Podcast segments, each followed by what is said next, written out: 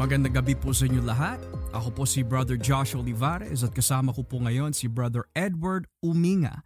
And we would like to welcome you po dito sa The Gospel Podcast. Isang podcast kung saan pinag-uusapan ang mga bagay na teolohiko na nakasentro sa magandang balita ng Panginoong Jesucristo. Unang-una nais po namin na batiin po ang mga kapatiran po dyan sa Christ-Centered Worship Church dito po sa Winnipeg, Manitoba. Mga kapatid, hopefully all is well with you all po. And the purpose of this podcast, syempre po ay palakasin po kayo sa pamagitan po ng salita po ng Diyos. Kau ba, Bayaw? Do you have anyone that you would like to greet? First and foremost, siguro magandang gabi rin sa ating mga kapatiran. Pero most importantly, shout out sa aking minamahal na asawa na si Christine. Christine. Shout out kay kapatid na Christine at shout out na rin ako kay Mrs. Aina, my wife, kasi kung hindi ko siya bibigyan ng shout out, kawawa naman. So, let's get started po dito sa ating podcast and topic in regards about the gospel. And I believe this is a very, very important topic, Bayaw. And for those who may be wondering bakit Bayaw ang tawag ko po kay Brother Edward is because siya po yung kapatid ng aking asawa na si Aina. So for that very reason, kung tayo po ay makikinig for long term dito po sa podcast, I will either use Brother Edward or Bayaw interchangeably. So para hindi po tayo magulat at magtaka, is there a third person on this podcast? Sino ba si Brother Edward at sino tong Bayaw na tinutukoy ni Brother Joshua? So just to be clear, si Brother Edward Uminga, he is my Bayaw. Okay?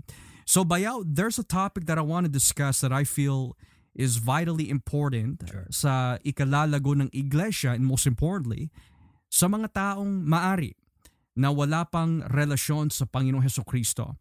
And that is the topic of the gospel. So, ang una nating tatalakayin po nitong gabi is, what is the gospel? Ano po ba ang ebanghelyo? O sa ibang salin ng Tagalog, ano po ba ang magandang balita? Now, the reason why we want to talk about this is because sa Biblia, makikita ho natin na iisa lamang ang mensahe na nakapagbibigay po ng kaligtasan at kapatawaran sa kasalanan po ng mga taong hiwalay ang kanilang buhay sa Diyos. Pangalawa, nagbibigay ng kaligtasan sa mga makasalanan na tao mula sa parusa ng Diyos. Now, one of the things I want to ask you, Bayaw, is this. Whenever I ask anyone, whether it's on the streets or someone who professes to go to church or professes to be a Christian, kapag tinatanong po yung katanungan of what is the gospel, one of the tendencies that individuals tend to answer is this. The gospel is my testimony. Ang ebanghelyo o magandang balita ay ang Biblia. O ang magandang balita is many things pertaining to God's goodness. Bahagi na dito yung blessing, bahagi na dito yung materialistic prosperity, etc., etc. Pero sa iyong pagkaintindi, what exactly is the gospel? Ang gospel, kapatid, we can say is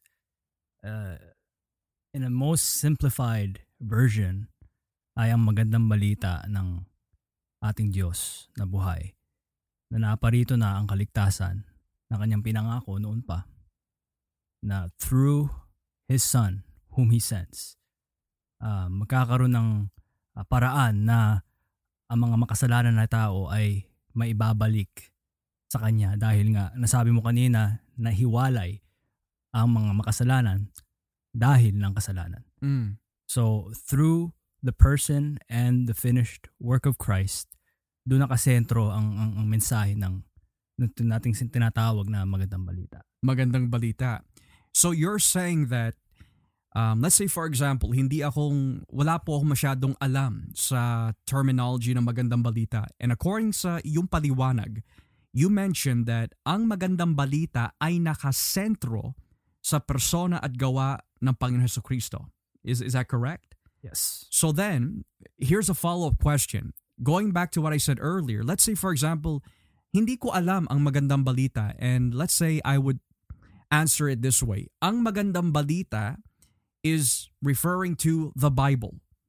Ang magandang balita is my testimony. Now, would that be a wrong answer, Bayaw, if I were to, give my explanation tungkol po sa magandang balita? I would say yes, but mainly because that answer hindi siya sapat eh. Mm. Yes, we can maybe talk about yung testimony natin o Biblia. Yeah. Pero yung testimony kasi, though it's good, but yun ang resulta ng magandang balita sa isang makasalanan na tao nang nakakilala kay Kristo. Mm. So it's connected, pero it's not the gospel. Kung sabihin naman natin ay ang magandang balita ay ang Biblia, mali pa rin. Mm. Although we can say, maaring mabasa natin ang magandang balita sa Biblia. So, although may connection, I would say insufficient siya at talagang hindi pa rin, mali pa rin. Mm. Kaya nga, dapat alam natin bilang mga Kristiyano kung ano nga ba ang magandang balita. Mm. Kung ito nga ang mensahe na pinipresenta natin sa iba para sila'y maligtas. May iwasan na sanang maipresenta natin ang insufficient na gospel or incomplete or pinakamalala, talagang mali yung mapresenta natin. Right. Yeah. So you're saying that ang magandang balita, when a person says that the gospel is the Bible, bagamat the Bible contains the gospel, pero the Bible itself as an answer for what the gospel is, mali yun. Mm-hmm. So we could say, mga kapatid, ayon sa paliwanag po ni Brother Edward, sa Biblia, kung masasamahan niyo po kami dito sa aklat po ng Roma, Kapitulo 1, in the book of Romans, chapter 1, talatang 1, ito po yung sinasabi po ni Brother Edward in regards about ano po ba ang magandang balita? What is the good news? What is the gospel? Ito po ang nakalagay sa tekstong Tagalog in Romans chapter 1 verse 1. Mula kay Pablo, na lingkod ni Kristo Jesus, pinili at tinawag ako ng Diyos na maging apostol upang ipangaral ang kanyang magandang balita. Verse 2. Ang magandang balitang ito'y ipinangako ng Diyos noon sa pamamagitan ng mga propeta at nakasulat sa banal na kasulatan. Verse 3. Ang balitang ito'y tungkol sa kanyang anak, ang ating Panginoong Hesukristo. Sa kanyang pagkatao, isinilang siya sa lahi ni Haring David at sa kanyang banal na espiritu, napatunayang siya ang makapangyarihang anak ng Diyos nang siya'y nabuhay mula sa mga patay. So ayon sa nakikita natin dito, Bayaw, in verse 3 nakalagay ang balitang ito'y tungkol sa kanyang anak. So mali pala na sabihin natin that the gospel is, pinagaling ako ni Lord. Or the gospel is, pinagpala ako ng Panginoon sa pamagitan ng dinala niya ako sa right church or binigyan niya ako ng magandang trabaho or niligtas niya ang aking pamilya mula sa mapanganib na situation.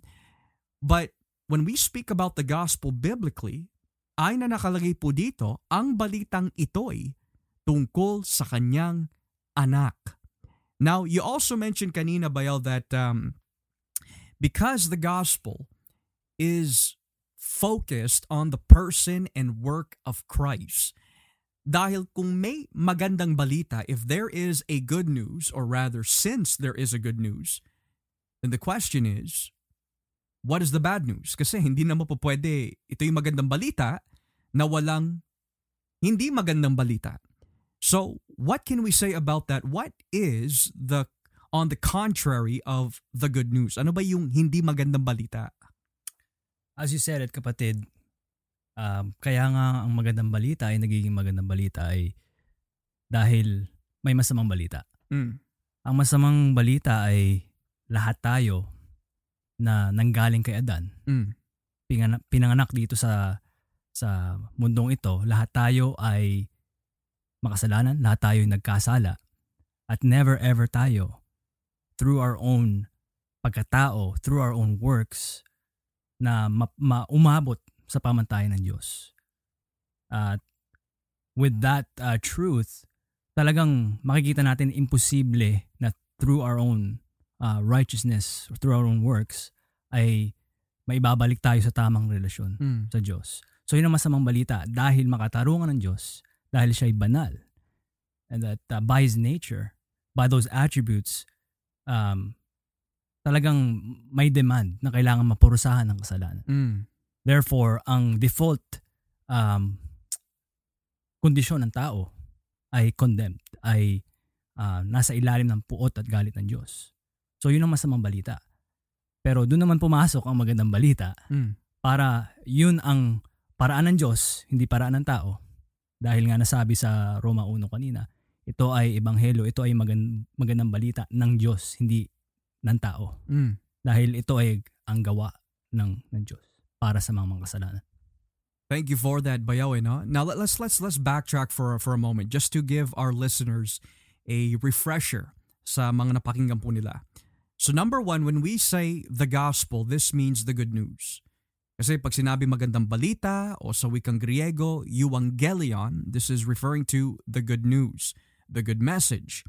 Pangalawa, naipaliwanag po kanina that the gospel is not our testimony. Kundi, sabi mo kanina, Bayaw, that the gospel is what brings about that transformation sa ating buhay. So we could say ang ating testimony, pwede natin ibahagi ho ito. Kaya lang, hindi ito yung sapat na mensahe na nakapagbibigay ng kaligtasan dahil ito yung resulta lamang ng magandang balita. Pangatlo, nabanggit mo that kung sasagutin natin that the gospel is the Bible, to some degree, the Bible contains the gospel. Pero yung Biblia mismo, which is the collection of sacred books, hindi ito yung magandang balita, kundi yung magandang balita ayon sa Roma 1 is pertaining sa buktong na anak ng Diyos. And then fourthly, nabanggit mo kanina, that just a while ago, you said that iniligtas tayo ng Diyos sa pamamagitan ng kanyang buktong na anak, just paraphrasing, mula sa poot at galit ng Diyos. Now, here's the question I would like to ask you, Bayaw, no? Because you mentioned the very specific words. You mentioned mula sa poot at galit o parusa ng Diyos. Now, is it wrong to say this? Namatay si Kristo sa krus upang iligtas niya tayo mula sa depression. Namatay at ipinako si krus o si Kristo sa krus upang iligtas tayo mula from discouragement or anxiety, or fear. Kasi madalas naririnig natin yan on television, on YouTube, that Christ came on in the earth. He came to die on the cross to save you from depression, to save you from poverty, to save you from cancer or sickness. Kasi sabi ng Biblia, by His stripes, we are healed. Pero parang iba yata yung sagot mo, Bayaw. Sabi mo, iniligtas tayo ni Kristo mula sa galit at pot ng Diyos. Could you elaborate on that? What do you mean by that? Ang ibig sabihin nun ay punot dulo kung bakit lahat tayo ay nagkakasakit, lahat tayo ay namamatay. Ayon sa Biblia, the wages of sin is death. Right? Hindi sinabi na niligtas tayo ng Panginoon para mailigtas lang tayo sa depression, or sicknesses and other, whatever the case may be. Yes. Although we can say, by the providence of God, pwedeng maging benefit ng pagiging na sa tamang relasyon sa Panginoon na mangyari yung mga bagay na yun, bagamat hindi ito ang pinapangako ng Diyos. Dahil makikita natin, lahat ng naging mga tagasunod ni Kristo, sila'y dumanas na maraming paghihirap. So, to say na naparito si Kristo para lang mailigtas tayo para, from those things is parang naging, kumbaga, emotional therapy na lang. Therapy, yeah. Kumbaga. Na, okay, kung ibahagi mo man yun sa iba, sabihin lang nila sa'yo, edi wow, yun ang gumana sa'yo. For me, ito yung coping mechanism to. Sa akin, ito yung tinry ko na gumana o umepekto. Right. So, Kumbaga nagiging parang si Jesus ay nagiging okay, try mo siya para mawala yung sakit ng ulo mo, mawala yung depression mo. Pero hindi yun ang tunay na problema ng mga tao. Ang tunay na problema ay kasalanan. At dahil wala ni isa ay namuhay na perpekto, which is yun ang pamantayan ng Diyos. Right. Then ang magiging problema is nasa under tayo ng putat galit ng Diyos dahil nga makatarungan siya. That his perfect justice, him being just. Right. Kailangan parusahan ang kasalanan. At wala tayong kawala doon. Not unless he does something about it. Hindi tayo.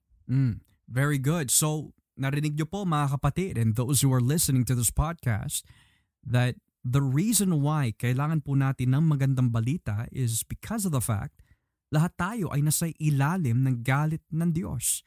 Now, because this is also a theological podcast, hindi po pwede yung may sasabihin lamang po kami na hindi suportado ng salita po ng Diyos. So, tingnan nga ho natin sa Biblia kung saan nakasaad ang mga nasabi ho namin tungkol po sa ang magandang balita, which is Christ, ay naparito upang iligtas tayo mula sa galit ng Diyos at hindi sa mga emotional, therapeutic fix na kailangan po ng tao or psychological fix, so to speak. So, tingnan po natin dito sa aklat ng Roma, Kapitulo 5, in the book of Romans, chapter 5. And let's begin here in verse 8. Roma, Kapitulo 5, talatang 8. Romans 5, verse 8. Ito po sinasabi, pero ipinakita ng Diyos sa atin ang kanyang pag-ibig sa ganitong paraan.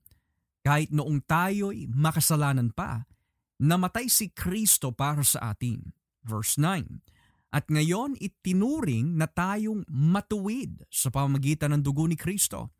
Tiyak na maliligtas tayo sa parusa ng Diyos dahil kay Kristo. Then verse 10, dati kaaway tayo ng Diyos pero ngayon tinanggap na niya tayong mga kaibigan sa pamagitan ng pagkamatay ng kanyang anak. So again, it's not our testimony, it's speaking about Christ. At ngayon, meron na tayong magandang relasyon sa Diyos, tiyak na ililigtas niya tayo sa kaparusahan sa pamagitan ng buhay ni Kristo. So walang binanggit dito depression, walang binanggit dito saving you from cancer, walang binabanggit dito saving you from discouragement. Bagamat, in our sanctification, Christ helps us overcome that. In our sanctification, nonetheless, ang magandang balita ay hindi nakasentro in saving us from temporal things, but to save us from the eternal wrath of God. Now, furthermore, Bayaw, we also see this in 1 Thessalonians chapter 1. Now, basahin po natin. Unang Tesalonica, Kapitulo 1, talatang Gs. If Bayaw is able to read that, 1 Thessalonians chapter 1, beginning here at verse 10. Ito po ang sinasabi ng Biblia sa talatang Gs.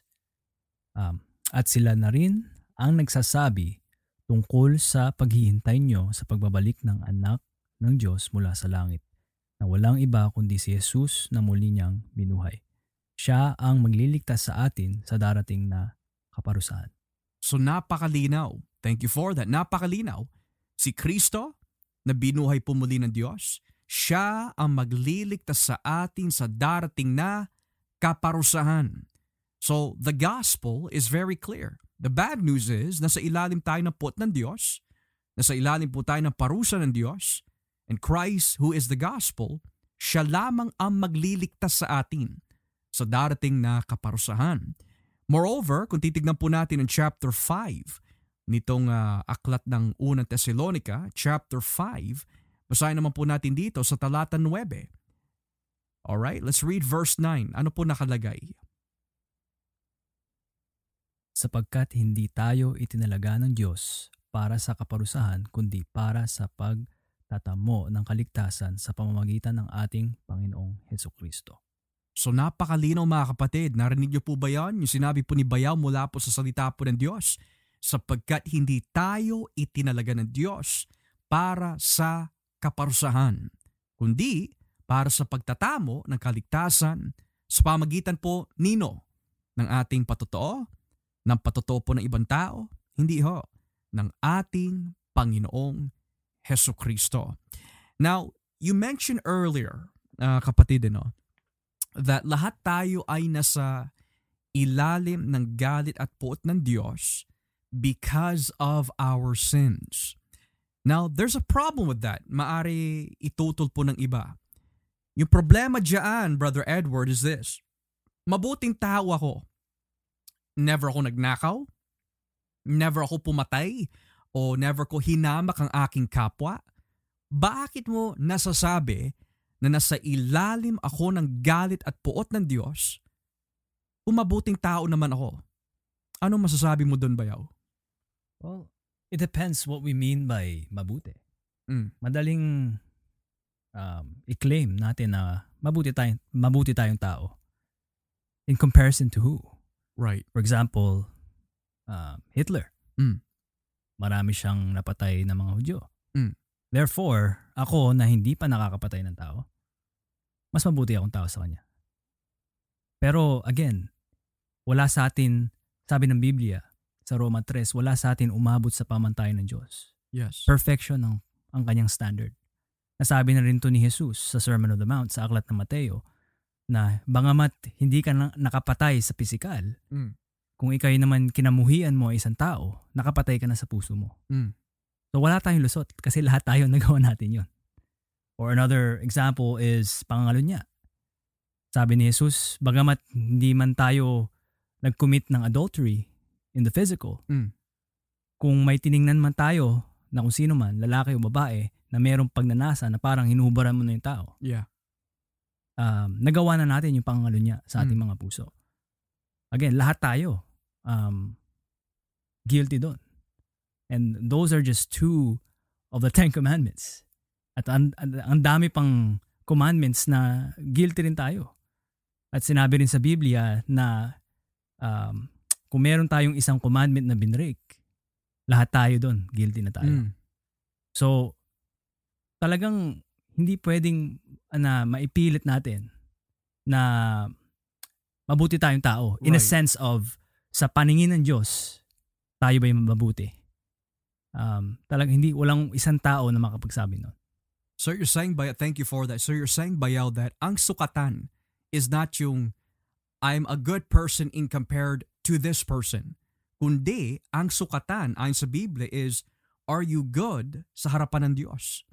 Now, ayon sa Biblia, ito yung sinasabi ng salita po ng Diyos sa mga taong nagsasabi, ginigiit na sila ay mabuting tao bagamat hindi talaga mabuting tao. Dito po sa aklat ng unang Juan, Kapitulo 1, talatang 8, 1 John, chapter 1, beginning at verse 8, ito po sinasabi po ng Biblia. Kung sinasabi nating wala tayong kasalanan, dinadaya natin ang ating sarili at wala sa atin ang katotohanan. Uulitin ko ho, kung sinasabi nating wala tayong kasalanan, dinadaya natin ang ating sarili at wala sa atin ang katotohanan. Pagpatuloy po natin basa, verse 9 and 10. Ngunit, kung ipinagtatapat natin sa Diyos ang ating mga kasalanan, so there's the humility, maasahan natin patatawarin niya ang ating mga kasalanan at lilinisin tayo sa lahat ng uri ng kasamaan dahil matuwid siya. And lastly, verse 10, kung sinasabi natin wala tayong kasalanan, ginagawa nating sinungaling ang Diyos at wala sa atin ang kanyang salita. So, there's a few things that we see here, Bayaw, and that is, number one, dinadaya natin pala ang ating mga sarili when we say, for example, mabuting tao ako, never ako nakagawa ng masama sa aking kapwa, pero tulad nga na sinabi mo kanina, hindi pinag-uusapan dito yung nagawa mo lamang sa iyong kapwa, kundi ultimately, may nagawa ka ba laban sa Diyos? So, the most dangerous thing about this passage is, in verse 10, kung ginigit ho natin, and I'm speaking to those who are listening, kung ginigit ho natin na wala po tayong kasalanan na nagawa laban sa Diyos, sabi po sa verse 10, ginagawa nating sinungaling ang Diyos at wala sa atin ang kanyang salita. So, what does the Bible actually say bayaw? Eh, no? Kasi sabi dito, ginagawa natin sinungaling ang Diyos. When we deny that we are sinners, what does the Bible teach concerning about our condition? Bakit galit na galit ang Diyos sa mga taong ayaw tanggapin si Kristo and who are operating on their own so-called self-righteousness, which is really not the righteousness of God? So, what does the Bible say concerning about us? Ano ba yung katatayuan natin kung tayo ay hiwalay sa buhay po ng Diyos? Basahin ko dito sa Roma 3, nakagaya ng minensyon ko kanina. Dahil dito talaga makikita natin sa mga taong talagang ginigiit na sila'y mabuti. Ngunit ang salita ng Diyos mismo nagsasabi, Roma 3 verse 10. Ito ay nakasaad din sa lumang tipan pero basahin ko lang, nakalagay dito. Walang matuwid sa paningin ng Diyos, wala kahit isa. Walang nakakaunawa tungkol sa Diyos, walang nagsisikap na makilala siya. Ang lahat ay tumalikod sa Diyos at naging walang kabuluhan. Walang gumagawa ng mabuti, wala kahit isa. Na-mention mo kanina kapatid na mga nanggigiit na mabuti sila. Yeah. Again, madaling sabihin yun eh. Yeah. From our own human perception. Pero again, ang puntos dito is ano yung sa harapan ng isang banal na Diyos. Yeah. What do you have to bring na talagang pag tininang ka, makikita kay ikaw ay righteous, ikaw ay mabuti. O matuwid. Right. Wala makikita sa atin. Pati sa aklat ng Aseas, even our best deeds sa harapan ng Diyos ay parang maruming basahan. Right, filthy rags. Yeah. And you mentioned a few Sundays ago in one of your sermons na sa wikang Hebreo, if you go deep in study of the word na ginamit doon na maruming basahan, it can actually mean something that was used to wipe off a woman's menstruation, right, or period. So, ganun tayong tingnan ng isang banal na Diyos. Kahit magmarunong tayo, kahit igiit natin, Lord, mabuti ako, tama yung ginagawa ko. Yung mga bagay na yan, although sa paningin ng tao, sa paningin natin, ay mabuti, sa harapan ng Diyos, hindi sapat yan. Dahil nga, hindi yun ever aabot sa pamantayan niya. Exactly. And I like how you mentioned yung sinabi sa Roma 3, talatan G hanggang 12. It says here, walang gumagawa na mabuti, wala kahit isa. So pag sinabi mga kapatid, kahit isa, hindi lang yan po para lamang sa mga tao noon, but it actually goes all the way back to Adam hanggang sa ating present condition, present oras at panahon po ngayon. It's not only just referring to the times of the Bible, kundi pati na rin sa ating panahon po ngayon. Lahat po tayo ay nagkasala. So, maaaring maitanong po natin, what exactly yung definition ng salitang kasalanan? Ang kasalanan po ba is just thinking evil lang? Ang kasalanan po ba yung magsinungaling ka lamang? Sa Biblia mga kapatid, pag sinabi po kasalanan, ayon po sa unang Juan, Kapitulo 3, talatang 4, if Bayaw is able to read that, sa unang Juan, Kapitulo 3, talatang 4, this is what the Bible says in 1 John chapter 3, verse 4, in regards to the definition of the word kasalanan. The Word of God says po sa verse 4, ang lahat na nagkakasala ay lumalabag sa kautusan ng Diyos dahil ang kasalanan ay paglabag sa kautusan. So, thank you for that. Ang kasalanan pala ho mga kapatid ay yung paglabag sa utos po ng Diyos. Nabanggit kanina ni Bayaw. Kung titignan po natin mga kapatid ang 10 utos, unang-una, yung pinakaunang utos pa lang nilabag na ho natin eh. Bahagi na dito yung 2 batas na tinutukoy po ni Bayaw kanina. And the reason why we could say yung unang batas ay nilabag ho natin is because what was the first commandment? Thou shall have no other gods before me. Minsan, ginodiyos ho natin ating mga asawa, ginudyos po natin ang ating mga anak, ginudyos po natin ang ating mga sarili, ginudyos po natin ang pera, ang salapi, ang kamunduhan, ang lahat ng layaw dito po sa mundo. And yet, nagagawa ho natin sabihin sa harapan po ng isang banal na Diyos, ako'y isang matuwid na tao? Ano po ba yung sinasabi na Biblia tungkol po sa kasalanan? Babasahin ko po sa inyo mga kapatid kung ano yung kasalanan na tinutukoy po ng Biblia kung saan galit na galit ang Diyos sa atin kung hindi ho tayo magsisisi. Sa unang Korintos 6, talata 9, 1 Corinthians chapter 6, starting at verse 9 to 10, ito po sinasabi, hindi nyo ba alam na hindi magmamana ng kaharian ng Diyos ang masasama? So sino po yung masasama na tinutukoy dito? Huwag kayo palilin lang, sapagkat kailanmay hindi magmamana ng kaharian ng Diyos ang mga immoral, sumasamba sa Diyos-Diyosan, nangangalunya, nakikipagrelasyon sa kapwa lalaki o babae, which is a reference to homosexuality. So for those who are saying na ang kabaklaan ay hindi naman kasalanan, napakalinaw na yung salitang pumapatol o nakikipagrelasyon sexually, immorally sa kapwa lalaki o babae ay bahagi ho dito. And then it says magnanakaw, sakim, lasengo, mapanlait at mandarambong. So kita ho natin, yan yung mga bagay na sinasabi ng Biblia na it's not only just, you know, not the normative, it's not just we could say a very good thing. Pero sinasabi ng Biblia, ang tawag ho niya sa mga tao na namumuhay ng ganito ay masasama. Di ba minsan bayaw naririnig natin, hindi naman ako masamang tao dahil hindi pa ako pumapatay. Hindi ako masamang tao dahil hindi ako magnanakaw. Never ako gumawa ng kasalanan laban sa aking kapwa. And yet, yung pala pag tayo pala ay namumuhay ng ganito, maituturing pala tayo ng Diyos masasama. So then, sabi dito, hindi nyo ba alam na hindi magmamana ng kaharian ng Diyos ang masasama?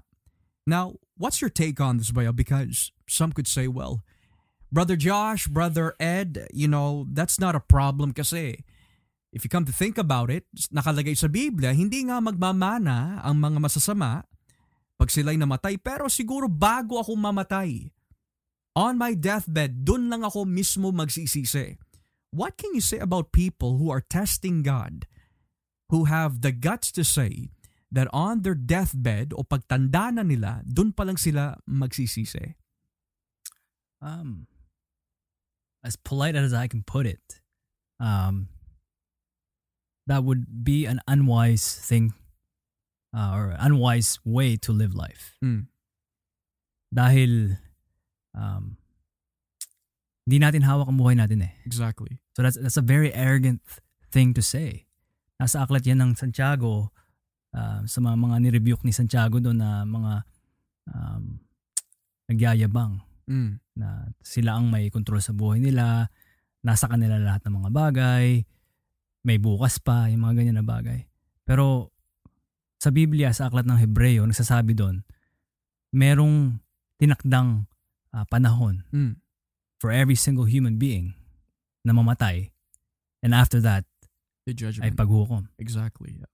So again, kung igigit natin, naniniwala naman ako eh, pero siguro pag mamatay na ako, bakit tayo ba ang may hawak ng buhay natin?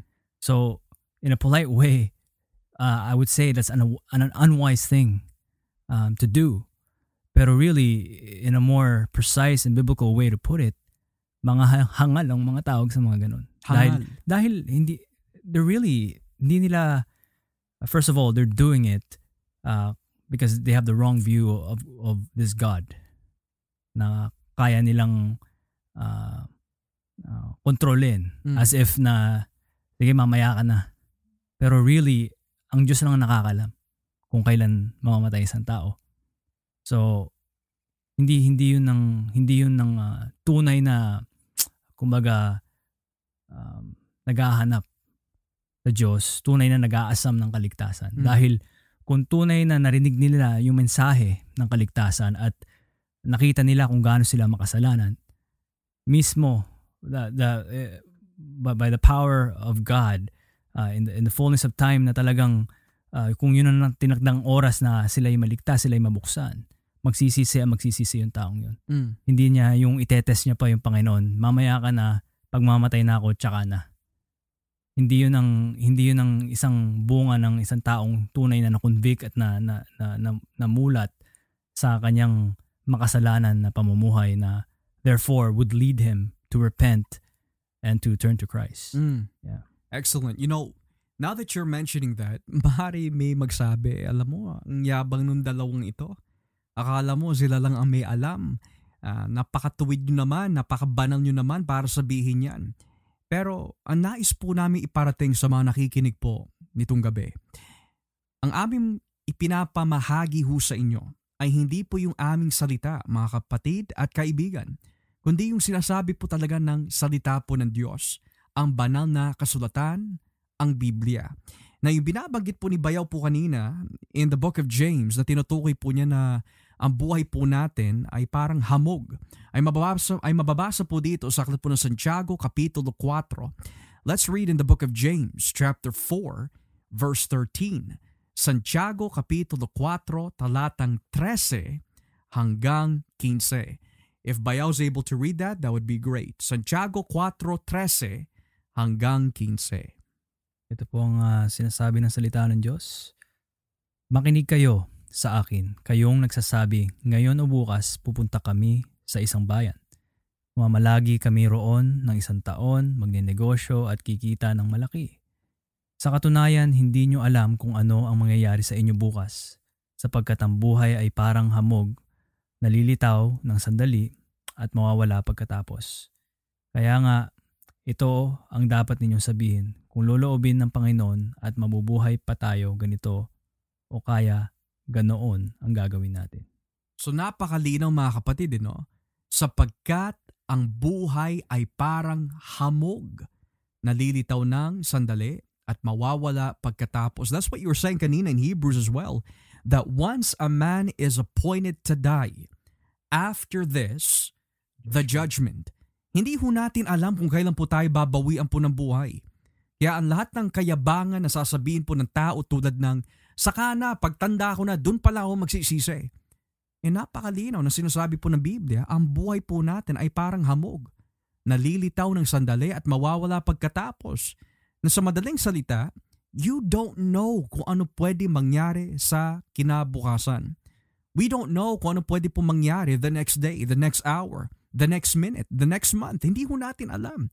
Kasi ang buhay po natin ay parang hamog na dilitaw ng sandali at mawawala pagkatapos. So having then said this, kapatid na Edward, in regards to the gospel, ano po ba ang naibibigay ng gospel sa, let's say, for example, sa mga nakikinig po kayo na walang tunay na relasyon? And when I say tunay na relasyon, ang very popular na katwiran at pananaw sa ating kultura is, naniniwala naman ako kay Lord eh. I go to church. I'm a cell group leader pa nga. Nagbibigay naman ako ng ikapo.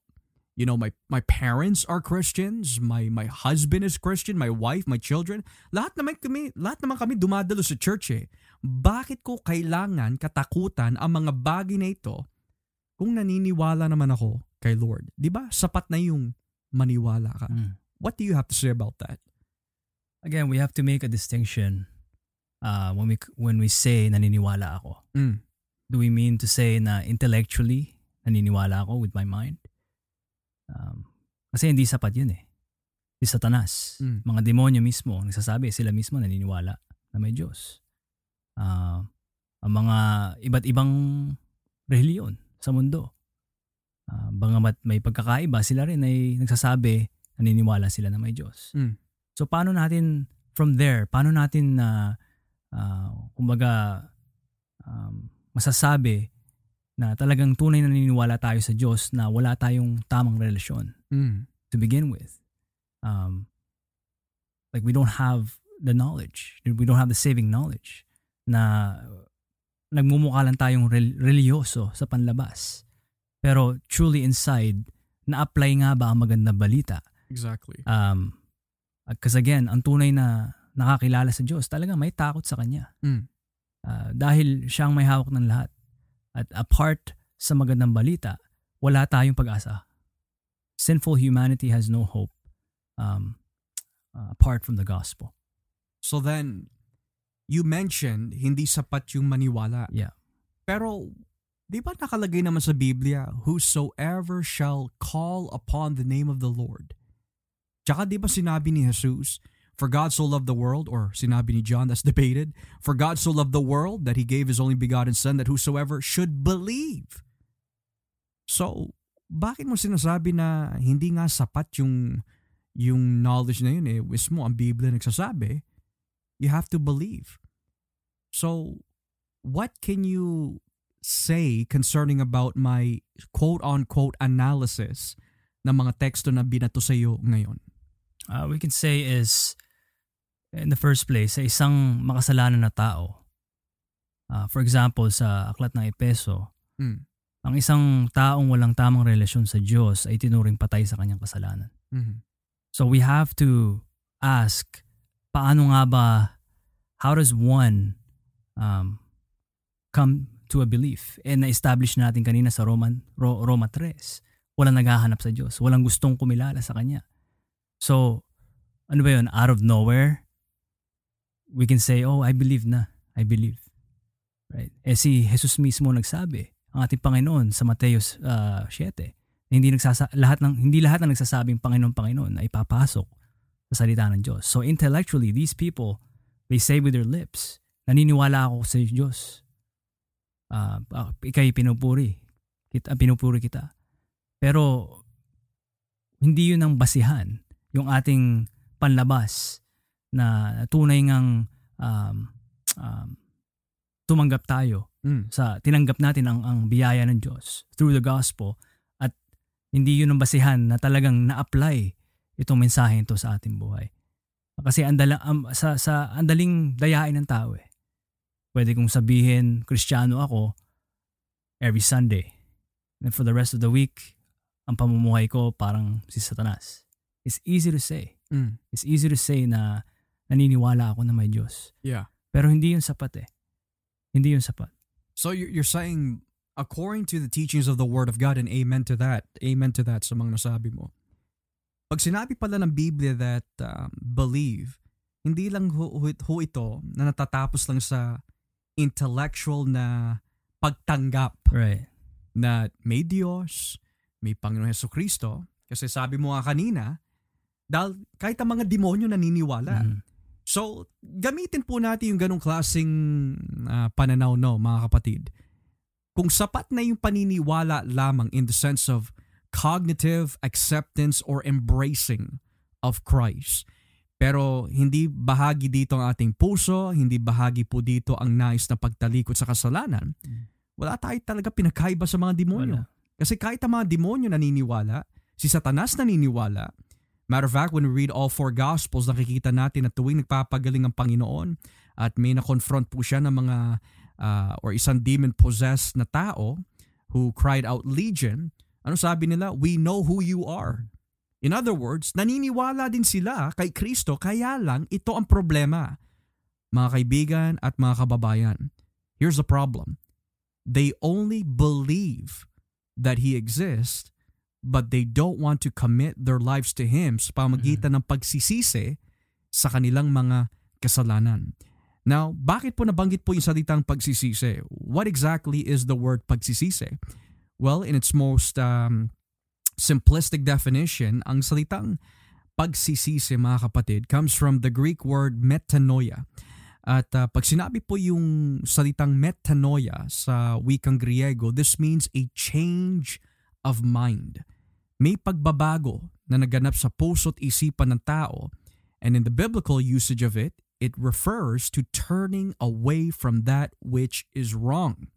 Now, here's my question, Bayaw.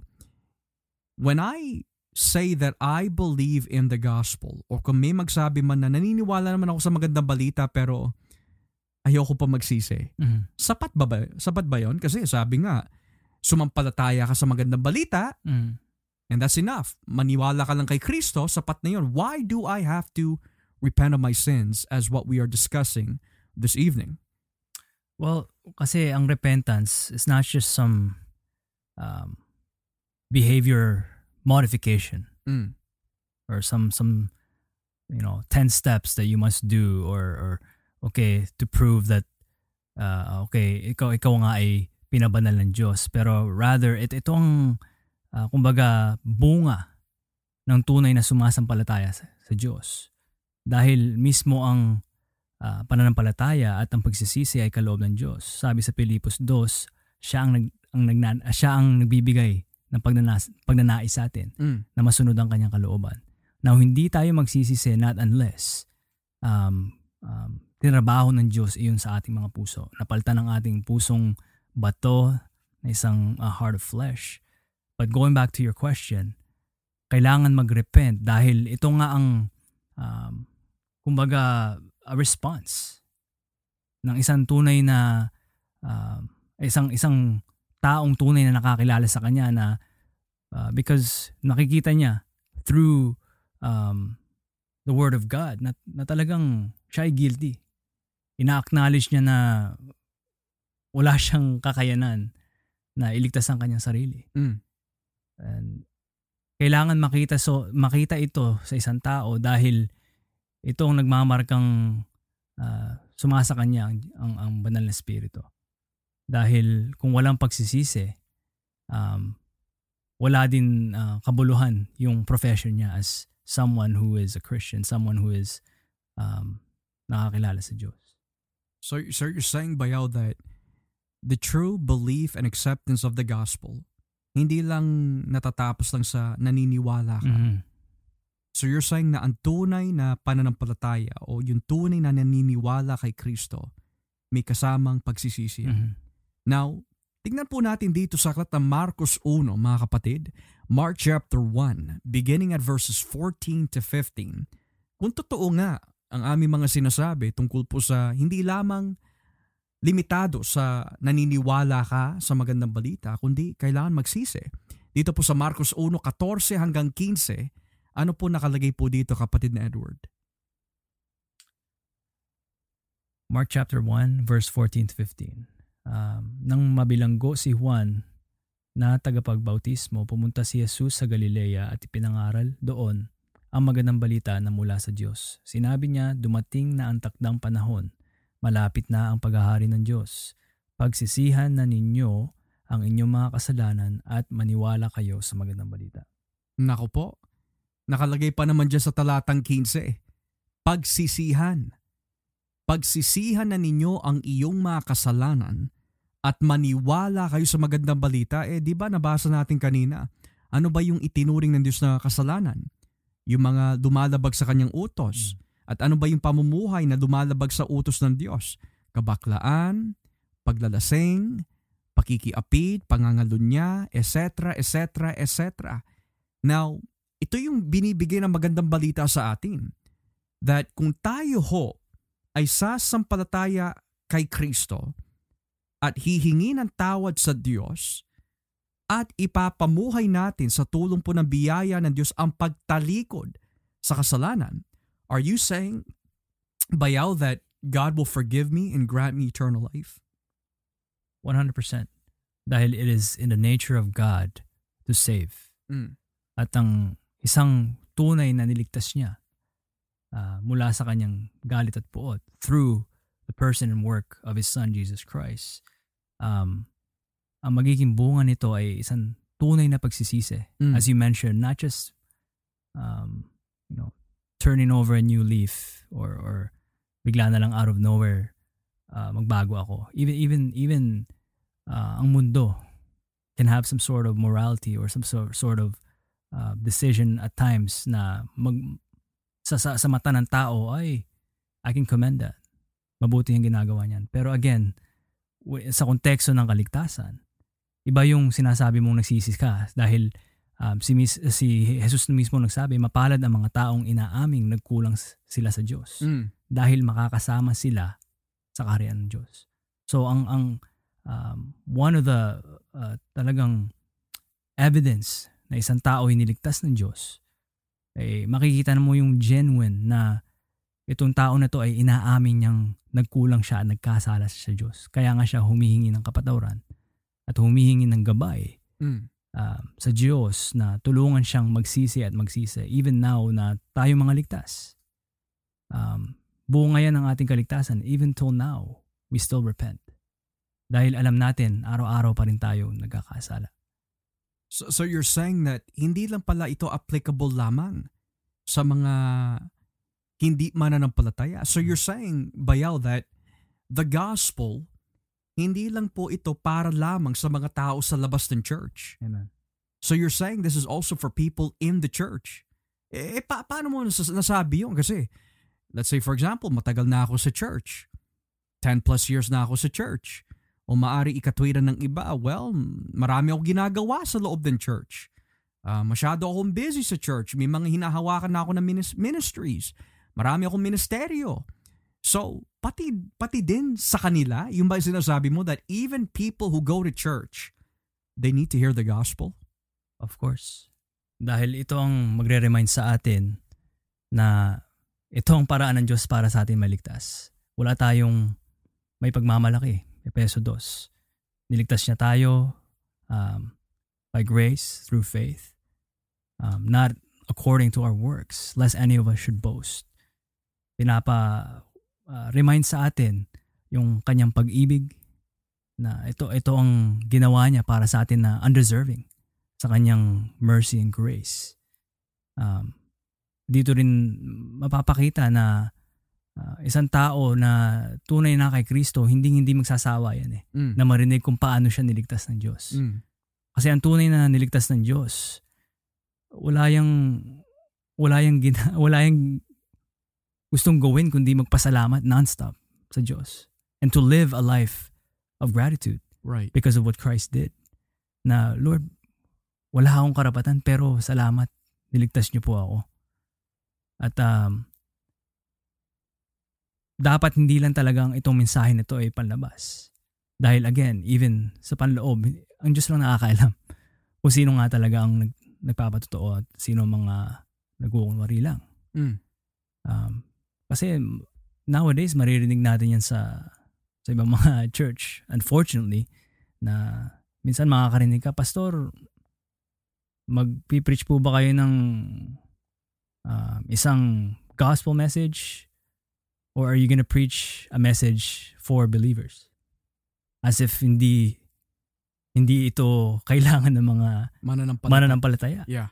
But the thing is, ang magandang balita, this is not some sort of basic or your way in into the family of faith or into again just the kingdom of God. It's not just a way to be saved.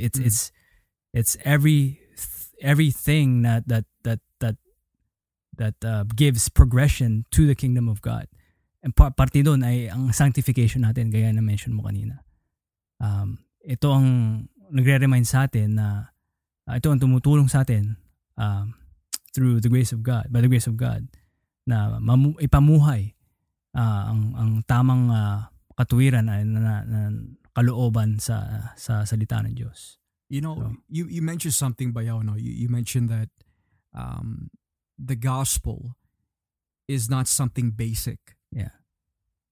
Could it be possible that the reason why hindi sineseryoso o hindi ipinapangaral ang magandang balita, bahagi na dito yung rason na alam naman ng mga Kristiyano yun eh. Yeah. I mean, alam naman nila, the gospel is Jesus Christ died on the cross, He rose again from the dead, after 3 days, umakyat sa langit, nasa kanang kamay ngayon ng Ama. Napaka-basic naman yun, hindi na siguro kailangan paulit-ulit na lang na ipangaral sa church. But you and I both agree that from the Bible and in the Bible, hindi ganun ang pananaw ng mga apostol. No. Sa bawat iglesia na kanilang ipinapangaral ang kanilang mensahe, na kinasihan ng Diyos, hindi nawawala ang magandang balita. And just to add on to this before I pass it back to you, you mentioned that the church needs to hear this. Now for those na pwede tumutol at sabihin na hindi na kailangan na magsisi pa ang iglesia. Well, unang-una, when you read the book of Revelation, in the first 2 or 3 chapters, sa 7 iglesia, kung saan isinugo po ng Diyos ang kanyang anghel na ihatid ang mensahe kay Juan, John the Beloved, sino po yung tinawag ni Kristo na magsisi? Di po ba yung mga iglesia? Mm-hmm. The seven churches. Yeah. At the end of each address, sabi niya, if you repent. Ang pinakamalalaho dito is yung Church of Laodicea. Dahil akala na nila they have everything that they have already, nasa kanila na ang kayamanan, nasa kanila na ito, etc., etc. And yet sabi ni Kristo, you are blind, you are wretched, you're naked. Could we say, bayaw, that, sad to say, it's unfortunate, but the quote-unquote Christian church today is in a condition of blindness because they think that they don't need to hear the gospel. Yeah. Hindi na nila kailangan ipangaral ang ebanghelyo. And therefore, it's too basic, it's too simplistic. Alam ko na yan. It is, as you said, bro, na tendency kasi ng tao na, we can say, matagal na sa ministry. And God forbid that happens to sa ating mga kapatiran. Pero, yun ang nagiging resulta when we could say hindi na ingatan ang magandang balita sa mga iglesia, dahil although the message itself we can say is simple, pero again ang salita ng Diyos mismo ang nagsasabi na naiintindihan lamang natin ng mga bagay nito dahil kumilos ang Espiritu Santo sa atin. Kasi kung hindi yung ginawa ng Diyos, the message of the cross would be foolishness to us, kagaya ng sa mundo. That's how they view it. Yeah. It's scandalous. It's foolishness to those that are perishing. Pero ang tunay na nabuksan ng Diyos, hindi magsasawa yan. Kasi again, as we say, basic, simple yung mensahe, pero we can never outgrow the gospel. Dahil ito ay nanggaling sa isang Diyos na walang limitation. He is infinite. This lifetime in itself is not enough to fully exhaust the glory and the beauty of the gospel and the preeminence of Christ. At yung ginawa niya. And I would dare even say na one day when we are in glory, we would still be seeking to understand and to know more. Exactly. Yeah. And that's really our prize and our joy kung bakit we truly want heaven, we truly look forward to that day na talagang tayo mamumuhay na sa presensya ng Diyos. It's because we can finally live with Christ and see Him for who He is. Pero even then, as I said, because God is so beautiful and glorious and majestic, so infinite, it's very, kumbaga parang it's even detestable to say na ay magandang balita na alam mo na yan, ilang beses ko na yan narinig, hindi mo na kailangan ulit-ulitin sa akin. It's like ang yabang ang dating yeah, diba? Parang ang dami mo na alam, right? Yeah. Kaya nga bayaw, like I like what you mentioned there, that it's the work of an infinite God. Di ba nga nabasa natin kanina sa Roma 1:1, Paul, called to be an apostle, set apart for the gospel of God. So when we think about yung magandang balita, mga kapatid, hindi ito mensahe ng tao. Mensahe ng Diyos to. Kaya kung sasabihin natin o makakarinig man po tayo ng sino mang mangangaral na sasabihin na simplistic ang magandang balita, hindi na kailangang ipangaral yan, we have to look for different ways to get to the people, we have to become seeker-sensitive, seeker-friendly, kailangan magdagdag tayo ng marami programa, etc., etc. Kasi the gospel is too simplistic. Justification by faith is too simplistic. The resurrection is too simplistic. I really think, mga kapatid, yung mga ganong klaseng pangangatwiran, pananaw, pananalita, ay hindi na humakadiyos. I believe, kayabangan ho yan. And according to the book of Job, the one who is called the father of pride is Satan. Gawain po ni Satanas yan eh. Yung magmalaki na sabihin natin na masyadong basic ang mensahe ng Diyos. This is God that we're talking about. Now, here's a nuance for this, bayaw. In one sense, masasabi natin basic and simplistic in the sense of nauunawaan natin kung ano yung ginawa ni Kristo. Pero yung sabihin natin na masyadong simplistic and basic na we have exhausted the whole understanding, the breadth, the width, the length, the height of the gospel. I don't think nagawa pa natin yun. No. I don't think we've done that. Even the greatest scholars and theologians of all time, even the apostles themselves, who breathed the same air as Christ breathed, who saw all the miracles na ginawa niya. Yung sa kanyang ministry, sa pagtuturo niya, sa pagpipreach niya. Yet, they themselves would not dare to make that claim na pinakita sa amin ng Diyos, ang ating Panginoon in-explain sa atin kung ano nga itong magandang balita na to. Therefore, basta ipangaral lang namin, pero kami hindi na namin kailangan yan. That's a very arrogant thing to say. Kaya nga, mga kapatid, sa mga nakikinig po nitong gabi, now that we have come to learn, at least scratching the surface of yung paksa na ating tinatalakay po nitong gabi, so far we have come to learn that ang magandang balita, known as the gospel, the good news, ay isang magandang balita na hindi po nagmula sa tao.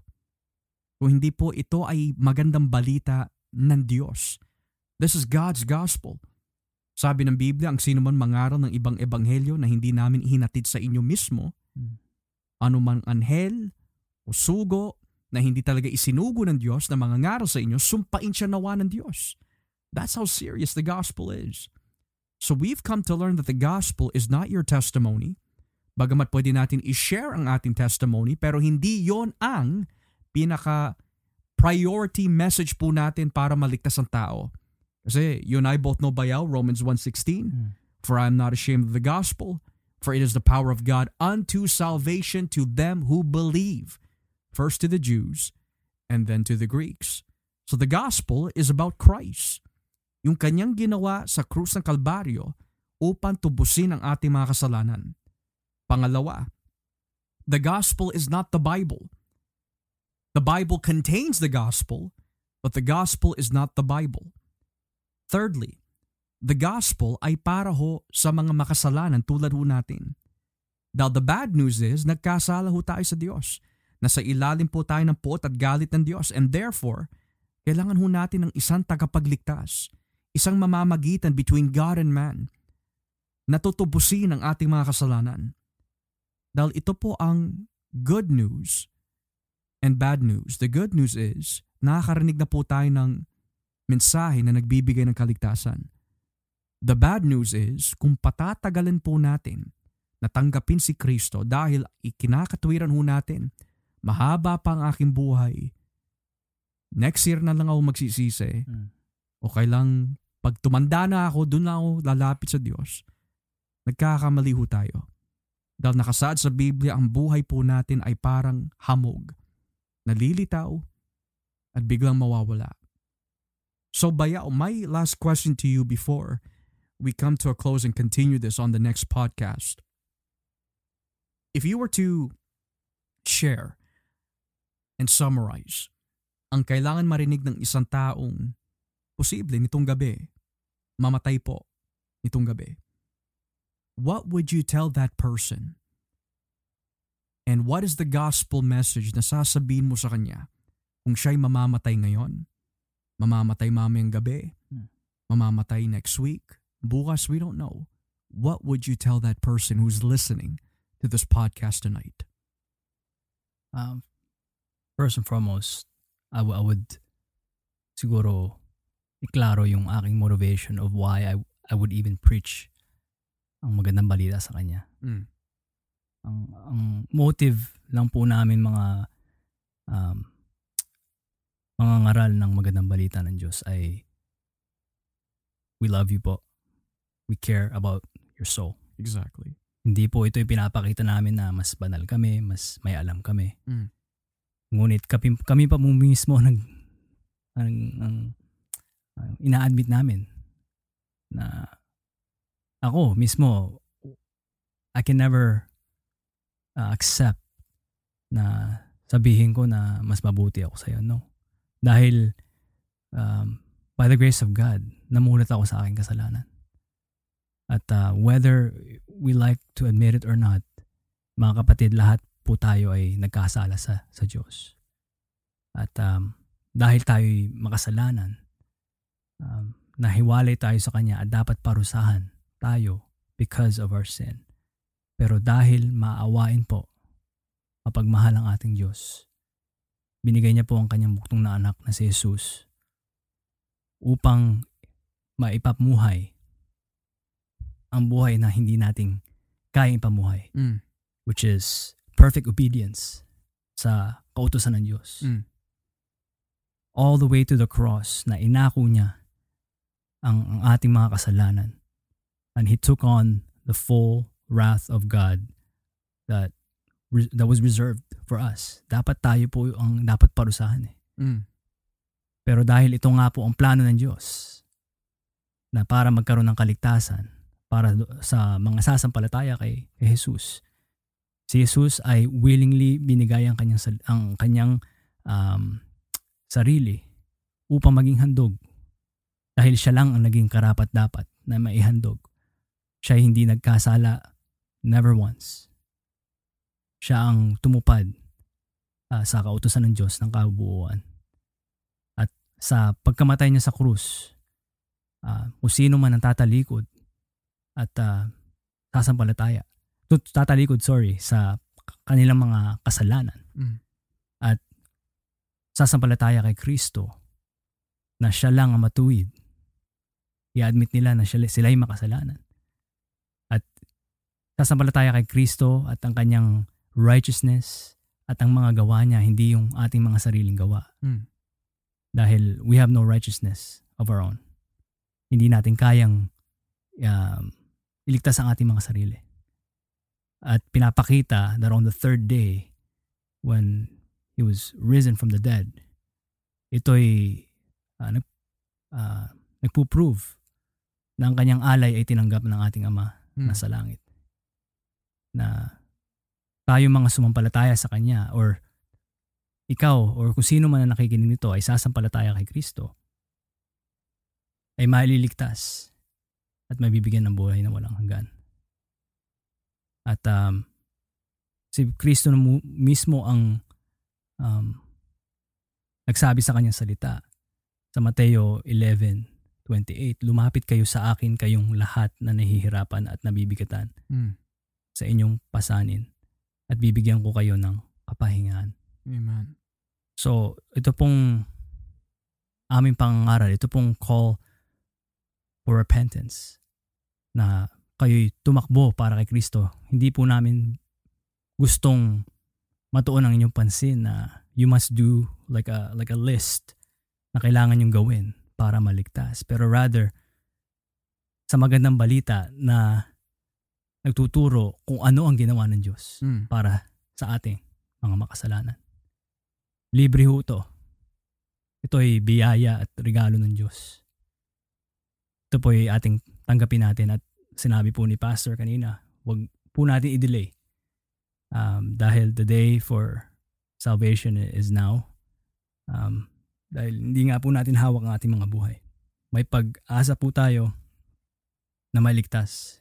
Regardless po kung ano po mga nagawa natin. Kung sa tingin po natin ay sobrang sama po natin na hindi tayo makakalapit sa Diyos. May gumawa po noon para sa atin. Kung bakit tayo makakalapit sa Diyos. Muli. Amen. Praise God. So narinig niyo na po mga kapatid at kababayan, whether you are a Christian, professing Christian, or an unbeliever, ang pag-asa po natin ay si Jesus. Namatay po siya sa krus upang hindi po tayo mahulog sa impyerno at maligtas po tayo mula sa galit po ng Diyos.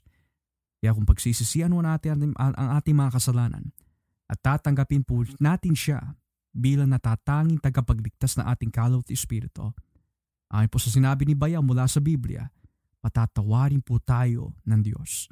Kahit anong sama ng tao, basta yan ay ipinalapit ng Ama kay Kristo, patatawarin po siya ng Panginoon. So what is the gospel? The gospel is the good news of Jesus Christ and what He has provided on the cross. Ito ay gawa ng Ama, gawa ng Anak, at gawa ng Espiritu Santo. So, now that we have come to a close on the first episode of The Gospel Podcast. Loobin po ng Diyos that we will continue more of this discussion at itong topic about what is the gospel, ano yung benefits of the gospel, ano ba yung depths of the gospel in the sense of nakasaad po sa Biblia. At nawa ho kayo po ay pinagpala, dumakas, at nainggayo, nahikayat, na dumapit kay Kristo, magpasakop sa kanyang salita, at kilalanin siya bilang Diyos at tagapagligtas ng ating kaluluwa at espiritu. Ako po si Brother Joshua Olivares, kasama ko po dito si Brother Edward Uminga, and we would like to say, God bless you, at wag na wag po nating kakalimutan na si Jesus ay Diyos. Bye-bye.